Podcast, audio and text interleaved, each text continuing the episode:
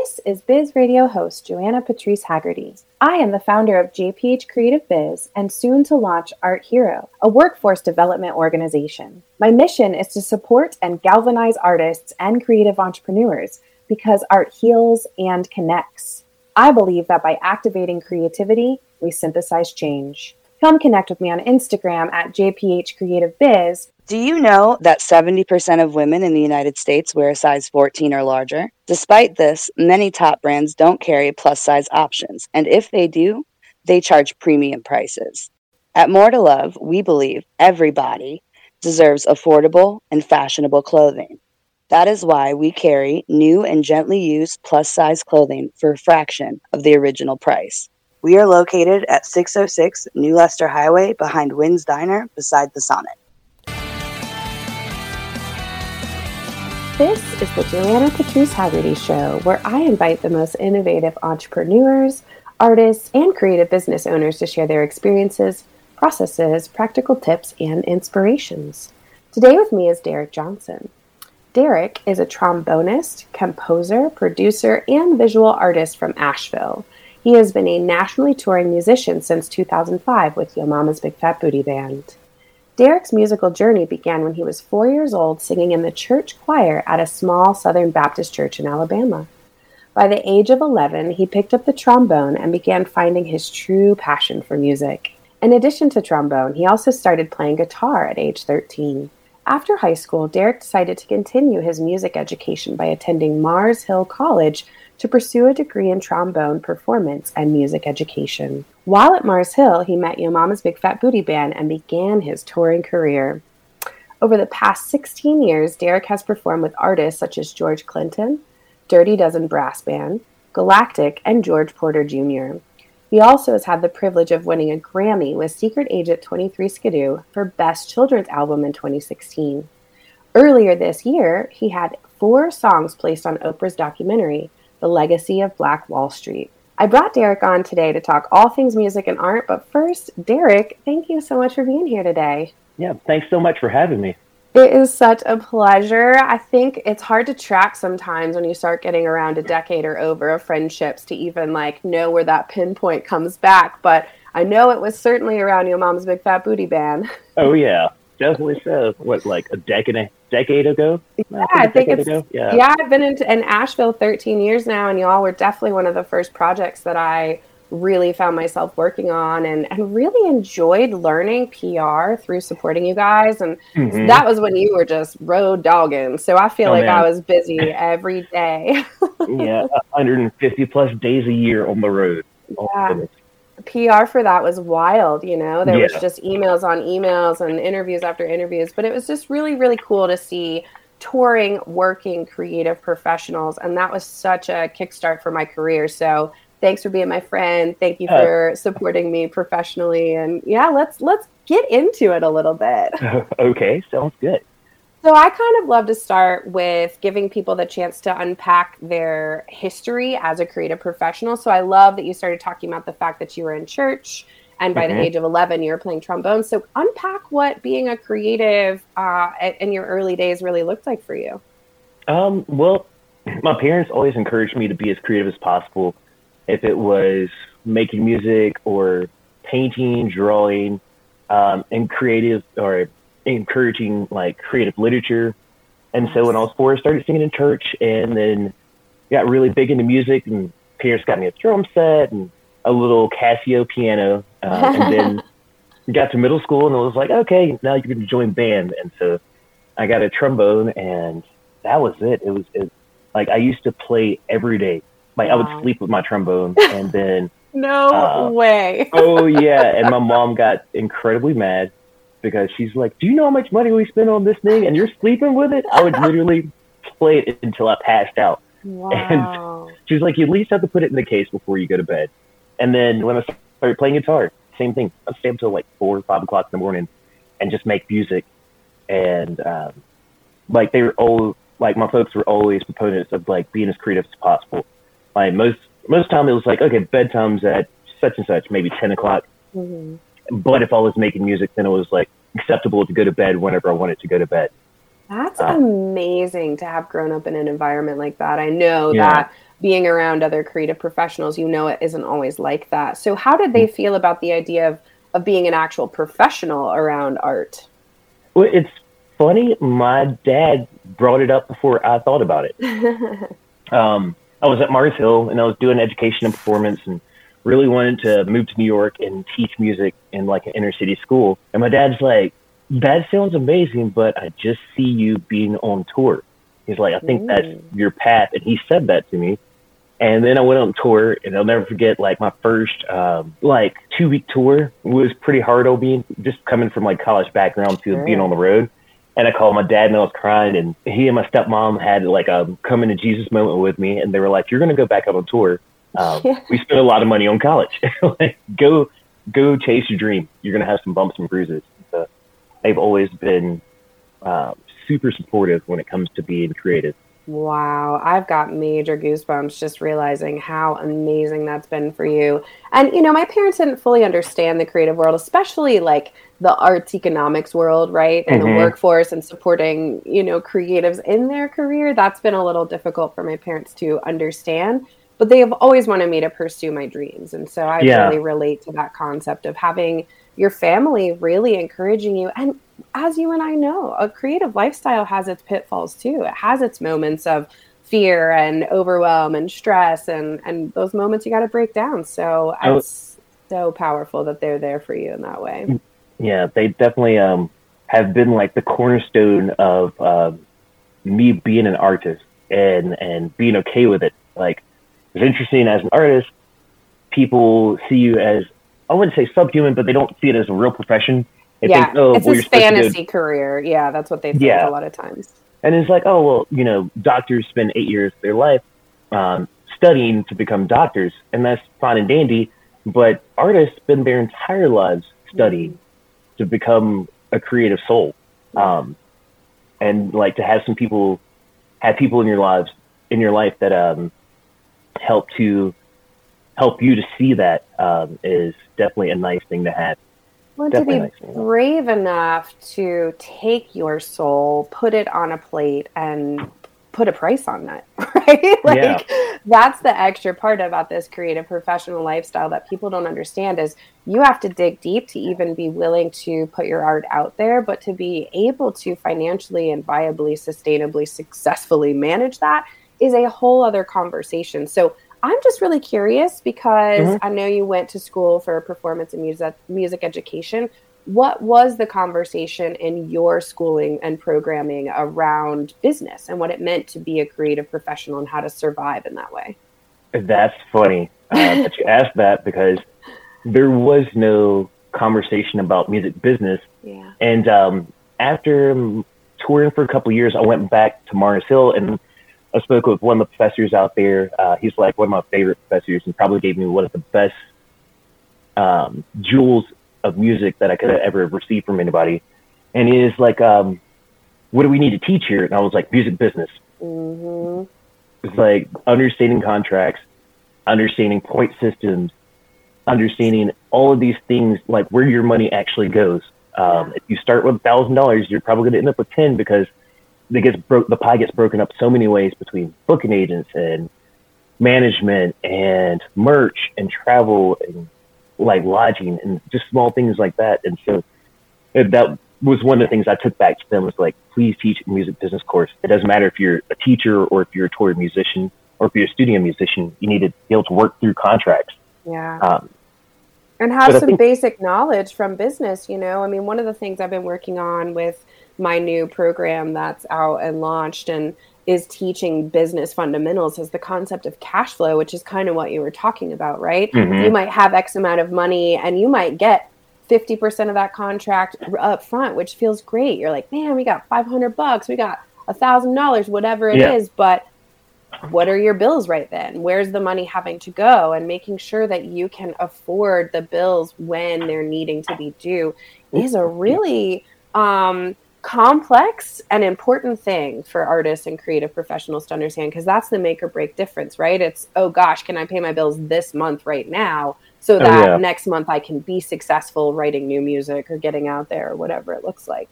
Oh, yeah. And it also comes down to, as an independent artist, being able to budget your own finances outside of your business. Mm, mm, um, mm, budget, budget. I love you. yeah, I mean, like every at least musician knows that if you're a touring musician, you know that December is going to be slow. Like you're going to have maybe one week of, of shows at the beginning of December, uh, New Year's, you're going to play New Year's. And then January, February, you have nothing coming in. And so you have to balance your year to offset those couple of months where there, there's not going to be tour income coming in, or there's not going to be like well, the same I type of show income for coming you in. too, Derek. Um, that's part of why you chose to diversify your revenue streams, right? You oh, didn't yeah. decide to just be a touring musician as much as you love that. I mean, seeing you on stage, it's so clear that that's a part of your heart, and you're never going to want to give that up. But yeah, like you said, there's other times and other months. So, what are some of the other things you found yourself stumbling into outside of playing trombone and getting on stage and rocking out? well, I currently manage a corporate and wedding band called Emerald Empire Bands. Mm-hmm. Um, and I take care of the Western North Carolina, Eastern Tennessee, Southern Virginia, and some of Northern uh, Georgia and South Carolina.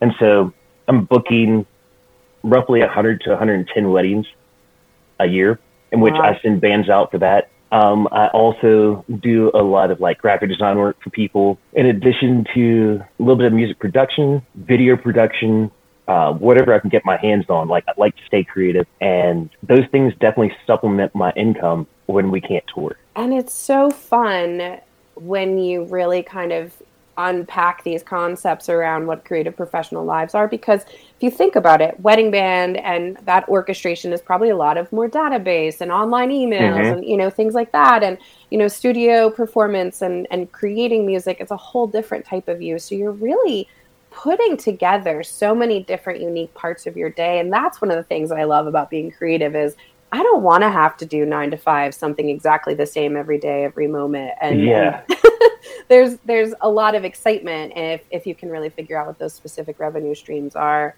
Um, I would love to talk a little bit more about this wedding band. Uh, I think okay. that's really fun. Tell me a little bit more about how that works and how people can get involved, and that's something that they're interested in. So we um, operate a little bit different differently than most wedding bands. We have a a pool of like vetted musicians.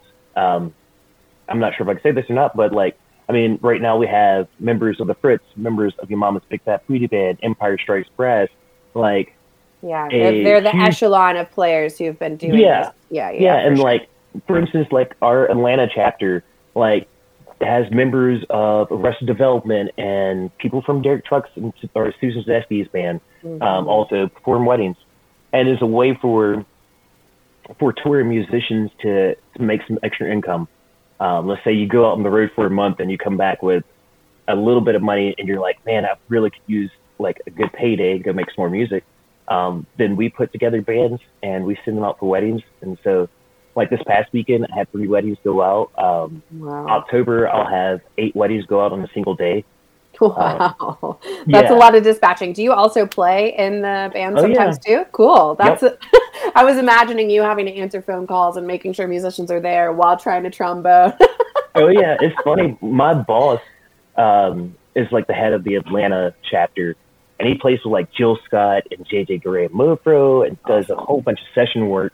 And so like we all like everyone that works in the company also performs in the company. That's really Um, cool.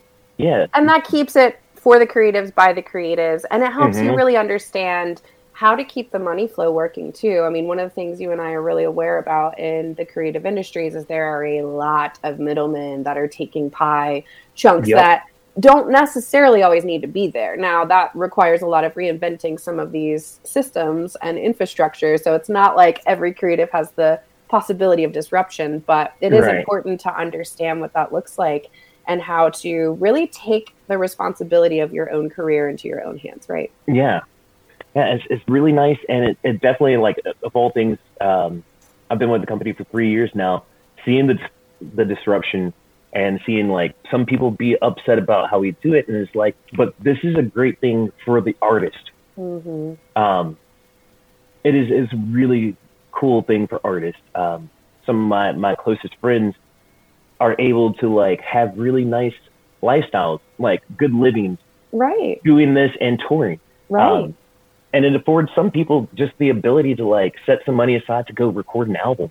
Mm-hmm. Um, and again, having that autonomy as an artist is something that for at least our existence, right? I mean, for the last several hundred thousands of years, we have kind of needed this more patron support or this mm-hmm. you know industry that has these producers. And and that is not the thing right now. Like that yeah. is such a disruption across the board. And so what i always say is if the model is working why? Why are we going to break it? Why are we going to like try again? But if it's not working and a lot like we said a lot of these creative systems and infrastructures are just not working for creative mm-hmm. so I love seeing the disruption, and it's really cool that it's something as simple as a concept as a wedding band can really give you a lot of autonomy and creativity in that.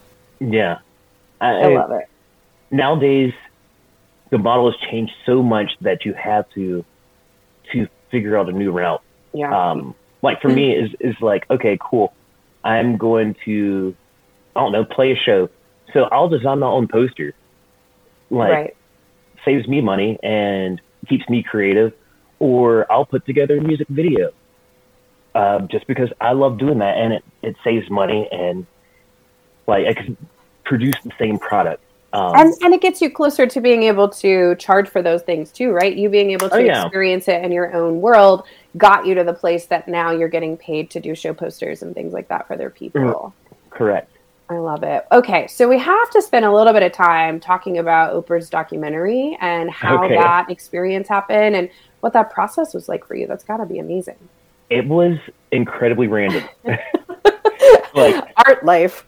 yeah, I, I um, write a lot of music. I actually probably have over 500 songs in the can right now. That's amazing. Um, and so I was on vacation with Ben Hubby and they'd hired him to do a lot of the music um, through Shauna. Um, she's like the the head honcho over the music department or music.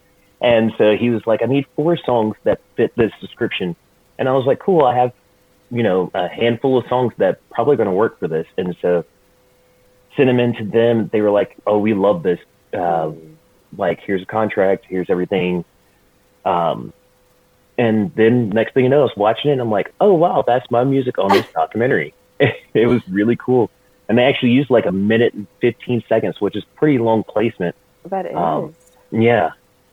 And it's amazing because I was actually able to use that too. So, I mean, I love the fact that someone like you has Oprah being able to use your songs to represent her work. And then me, who's just starting launching this new business foundations course for creatives and mm-hmm. you have that resource for me to be able to use too and and that's yeah. such a opportunity for all of us to realize how close we are to each other and that there isn't some fantasy land that Oprah is sitting up in her high honcho not able to connect to anyone not able to generate funding for creatives you know it's just it's yeah. an amazing thing to realize yeah it's uh this town is is incredibly like it's a great place to be because you never know when like your next the next thing is going to happen um like for instance like and earlier in my career I had the opportunity to play with Woody Wood on CMT opening for Sara Evans, which was super random. Mm-hmm. But just from like talking with other people and performing and sharing space, creative space with others, it opened the opportunity for something that I'd never imagined for myself. And I, I would say, and correct me if I'm wrong, but from my observation of how you have been able to find these opportunities is you really use the network model. You physically go out and show up to shows that you aren't performing at. You go to events that are for professional creatives. You mm-hmm. you know, that's really seems like the model that you've really taken is just continue to put yourself out there and the right opportunities are going to come your way. Is that accurate? Yeah, that is true. And the other side of it is like a lot is just connecting other people. It may not be for you, mm. just like helping the community along. Like, um, I, I truly feel like Asheville has the potential to be a huge music town. And so sometimes you have to say, hey, you do this great, and you do this great, so you guys should talk. Yeah. I think that is such a perfect wrap up and conclusion. And I think that's probably part of why you and I love each other. We're such the networkers and we're such the, oh, hey, you and you get together. So, speaking of that, can you maybe let people know how they can learn more about you, your music, anything you're interested in sending them to website wise right now? Uh, sure. Um, I'm currently uh, about to play a show with uh, Yo Mama's Big Fat Booty Band, so you can go to bootyband.com. I also have Evil Note Lab. Uh, you can find us at Evil Note Lab on Instagram, Twitter, Facebook. We also have a Afro-Cuban, Brazilian, Ethiopian electronic band called Electrolust. And you can find us at Electrolust on Instagram or Twitter or Facebook. Um, and if you just need to find me, you can find me at Derek Johnson on Facebook and Fender7010 on Instagram. I love it. Dude, uh, we're going to talk. I'm going to get you a tiny little one page website so you can have everyone go there and get all of your links because you got too much stuff always going on. We'll make it happen. Band in this town. Not. I feel like I do. yes, you really do. Well, Derek, thanks again so much for being here today. Yep. Thank you so much. Yeah, it was my pleasure. And as always, this is the Joanna Patrice Haggerty Show, where we share tips and tools of our community's most innovative entrepreneurs, artists, and creative business owners. Thank you so much for tuning in, and please connect by visiting bizradioasheville.com or on Instagram at jphcreativebiz. I'd love to hear your show suggestions or any questions you might have. And as always, stay creative. Thank you for listening. If you liked what you just heard, be sure to subscribe to the podcast and be sure to visit bizradio.us to find hundreds of other engaging conversations, local events, and more.